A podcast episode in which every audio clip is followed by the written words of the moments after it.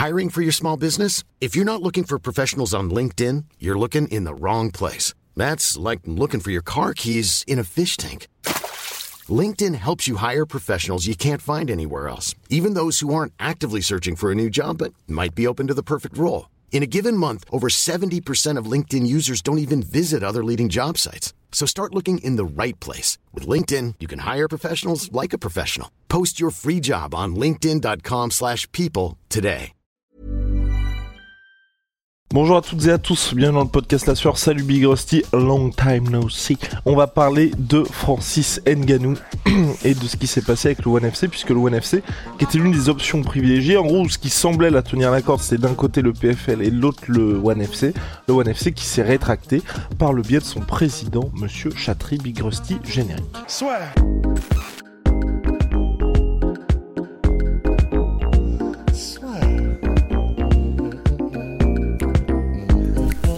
Paris sur le MMA avec une Ibet. Quelle sera l'issue du combat? Une soumission? Un chaos? Paris sur les meilleures cotes avec une bête.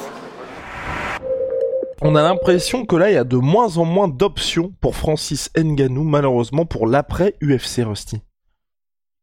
Ouais, et même si Chatry, du coup, le CEO de, de du NFC a dit que c'était pas nécessairement une question d'argent, c'est qu'ils étaient pas complètement alignés, c'est ce qu'il a dit sur euh, bah, des choses qui étaient à côté des histoires de salaire.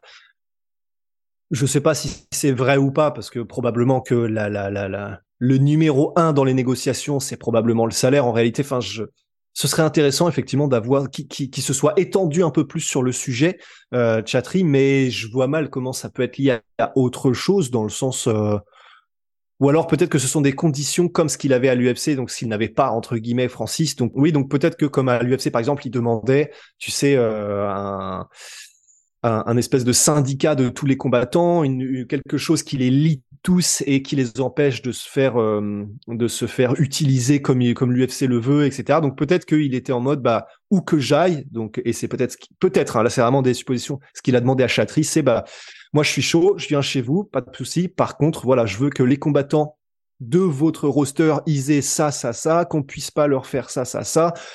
Et si c'est ça, mais on le saura que si Francis le dit ou Chatry, et ce qui viendra peut-être. Mais si c'est ça, effectivement, ça va être très compliqué dans toutes les organisations.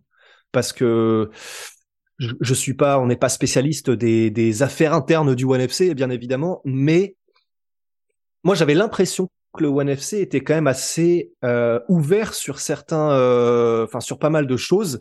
Et là, le fait que du coup ce soit la porte fermée pour Francis, il reste le PFL, c'est ce que tu disais. Ça, ce sera intéressant de voir comment avancent les négociations. C'est la cible anglaise, j'ai l'impression. Ouais, pardon. C'est la cible privilégiée par euh, Monsieur Nash, donc qui est le, le, spécialiste un petit peu chez Bloody Elbow de tout ce qui est business. Et en fait, ce que je quand c'est inquiété de mon état de ma santé euh, il y a quelques minutes dans le podcast, c'est parce que je retrouvais en gros le tweet que j'avais sauvegardé de Josh Barnett qui expliquait en fait tout ce qui se passait pour Francis et qu'en gros donc euh, Josh Barnett légende de son état, ancien champion UFC, euh, qui expliquait que aujourd'hui pour Francis Ngannou ce qui se passe c'est que donc il y a pas l'UFC, il y a pas le One FC, il y a pas le Bellator, il y a pas le Bare Fighting Championship qui eux aussi ont dit que l'offre de enfin les prétentions de Francis semblaient trop hautes pour eux. Et en gros il expliquait Josh Barnett que quand tu n'as pas le levier nécessaire en MMA, donc que tu es une énorme superstar, le marché n'est tout simplement pas assez grand pour pouvoir euh, pour pouvoir obtenir tes fins. Et surtout ce qu'il a expliqué ce qu'il a ajouté c'est qu'il est dans une situation parce que lui il a bien connu ça puisqu'il était dans différentes organisations de Josh Barnett c'est que les organisations peuvent en gros dire non à ta première à tes premières prétentions salariales, attendre un peu que tu ne combattes pas et ensuite revenir avec une offre qui est un petit peu plus favorable à ces organisations-là. Et en gros, lui, sa théorie, ce qu'il aimerait que Francis fasse, ou en tout cas ce que ce qui serait le meilleur chemin pour euh, Francis, ce serait de faire ce que De et Mayweather ont fait, à savoir se promouvoir lui-même, lancer sa propre organisation en boxe ou en MMA et que Francis parie sur lui-même.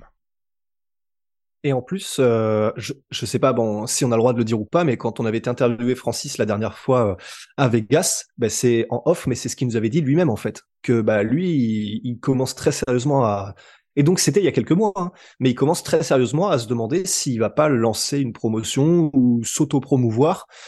Et, et ce serait intéressant. Après, moi, ce qui me paraît compliqué, c'est qu'il peut largement, mais ça, en fait, ça me paraît tellement étrange que Francis, qui n'a plus vraiment de manager et qui est son propre patron sur tout, ça me paraîtrait incroyable, mais il peut largement, mais que du coup là, il crée son propre sa propre organisation, son propre business où il a euh, où il gère les gens, etc. Sachant qu'il est très solitaire et que bah, là même maintenant il, il a plus vraiment de manager. Enfin, ça, ça me paraît les deux en même temps, sa propre promotion plus là l'état actuel et comment il comment il est et comment il gère les choses, ça me paraît compliqué, mais il peut très bien.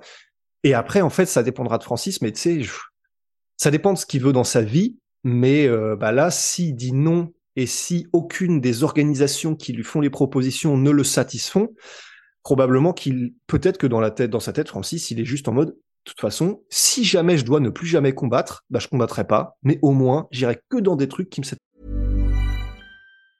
Hey, I'm Ryan Reynolds. Recently, I asked Mint Mobile's legal team if big wireless companies are allowed to raise prices due to inflation. They said yes. And then when I asked if raising prices technically violates those onerous two-year contracts, they said, "What the f*** are you talking about? You insane Hollywood ass." So to recap, we're cutting the price of Mint Unlimited from $30 a month to just $15 a month. Give it a try at mintmobile.com slash switch. $45 upfront for three months plus taxes and fees. Promo rate for new customers for limited time. Unlimited more than 40 gigabytes per month. Slows. Full terms at mintmobile.com. qui se font à 100%. Et si c'est ça, bah, c'est possible qu'on le revoie plus jamais. Hein. C'est ce que je pense aussi, parce qu'on l'avait bien vu avec l'UFC. Au-delà de la question financière, c'était une question de principe de la part de Francis, et de se dire je ne peux pas signer avec l'UFC, malgré la grosse proposition qui avait été faite, parce que il y avait certains points qui peuvent paraître accessoires à partir du moment où vous êtes à l'abri financièrement, mais qui, te, qui tenaient vraiment à cœur de Francis. Et donc moi, je suis entièrement d'accord avec toi. Je pense qu'on peut être dans une situation où on ne verra plus jamais Francis. La réalité, à mon avis, je pense, moi, c'est qu'il y a cette offre du PFL qu'il y a aujourd'hui.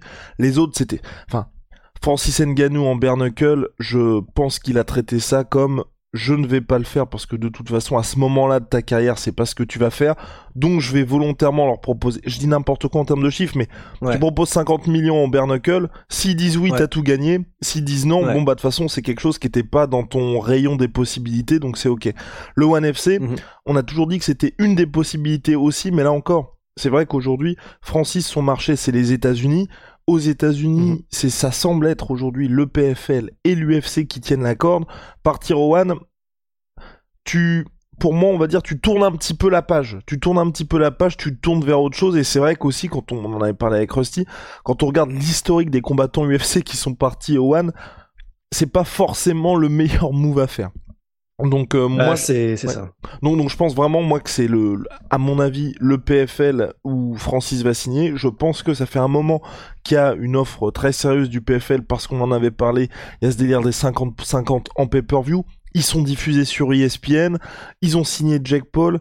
Il y a pas mal de grands noms qui sont au PFL. Pas forcément. Enfin, aujourd'hui on a Ante Delija chez les lourds, donc c'est pas un, un vrai grand nom, mais on va dire qu'en termes de volonté de signer des personnalités qui sont bien connues du MMA, ils sont présents. Ils ont aussi cette volonté, pourquoi pas, de s'étendre euh, à autre chose que du MMA. Donc, enfin, pour moi personnellement, je pense que c'est ce qui fait le plus de sens pour ce qui a le plus de sens pour Francis. Ça fait longtemps que c'était plus ou moins sur la table et en gros, ah, je pense qu'il testait le marché pour la suite. Maintenant, ce qui est important, et là je rejoins complètement Josh Barnett là-dessus, c'est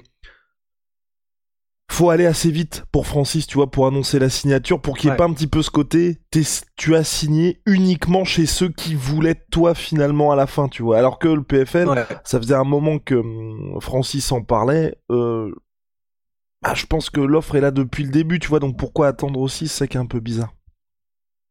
Et d'autant plus que c'est con, mais plus on attend et plus la valeur baisse de toute façon. En plus, je sais qu'il est encore, enfin, on sait que voilà, il est, il est, il est pas encore revenu à 100% de ses capacités. Donc, de toute façon, il aurait, il aurait pas pu, enfin, il aurait pu, si, parce que c'est un guerrier. Et de toute façon, il a combattu avec un genou en moins contre Cyril, mais de toute manière, je pense que là, il avait pas pour projet de revenir en 2022 de, tout- de toute façon, quoi qu'il arrive. 2023, peut-être court en 2023, effectivement. Mais c'est là le problème, c'est que comme c'est pas un Conor McGregor dans le sens Conor McGregor, tu vois, encore une fois là au, au bare knuckle, au BKFC, il est venu, il a fait une apparition, il a tout explosé, il a fait parler de lui comme d'habitude. ça fait quoi? Ça fait deux ans qu'il a pas combattu Connor. euh, il fait les unes toujours autant que quand il est parti. Mais c'est Connor. Et quand t'es pas comme ça, ben déjà que c'était pas un, un trash talker, etc. Francis. Et c'est très bien. C'est pas du tout euh, là-dessus qu'on qu'on part.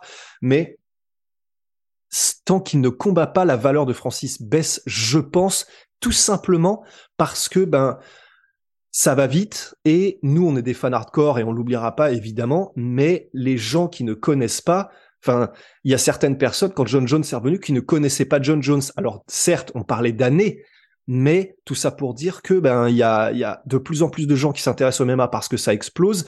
Francis n'était pas forcément une superstar dans le sens il faisait pas des chiffres incroyables en pay-per-view et donc je pense que sa valeur peut potentiellement baisser encore plus vite que si euh, Adesanya par exemple arrêtait maintenant ou etc tu vois et c'est ça qui je pense est dangereux c'est que chaque mois qui passe ben c'est compliqué quoi Et surtout, et ce sera le dernier point, surtout que Francis est parti sans la ceinture UFC.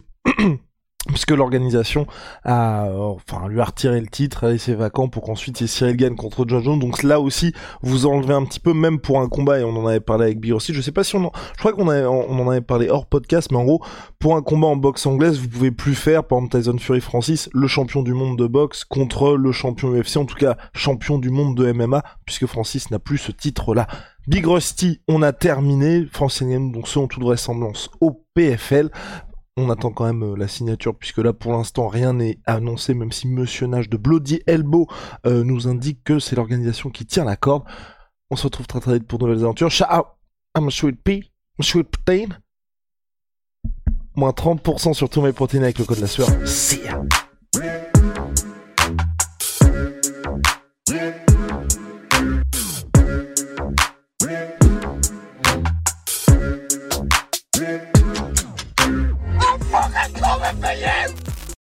Et voilà, c'est la fin de votre épisode du podcast La Sueur. Si ça vous a plu, n'hésitez pas à nous mettre les 5 étoiles sur Apple Podcast ou sur Spotify. Vous pouvez aussi nous laisser un petit commentaire, ça nous aidera beaucoup. Et si vous voulez aller plus loin avec nous, vous tapez La Sueur sur toutes les plateformes ou sur les réseaux sociaux, vous nous trouverez. Et là, vous nous écoutez très certainement en audio. On est aussi en vidéo sur YouTube, mais également sur Snapchat. Là encore, vous tapez La et on sera là. Merci de votre fidélité et à très vite pour de nouvelles aventures.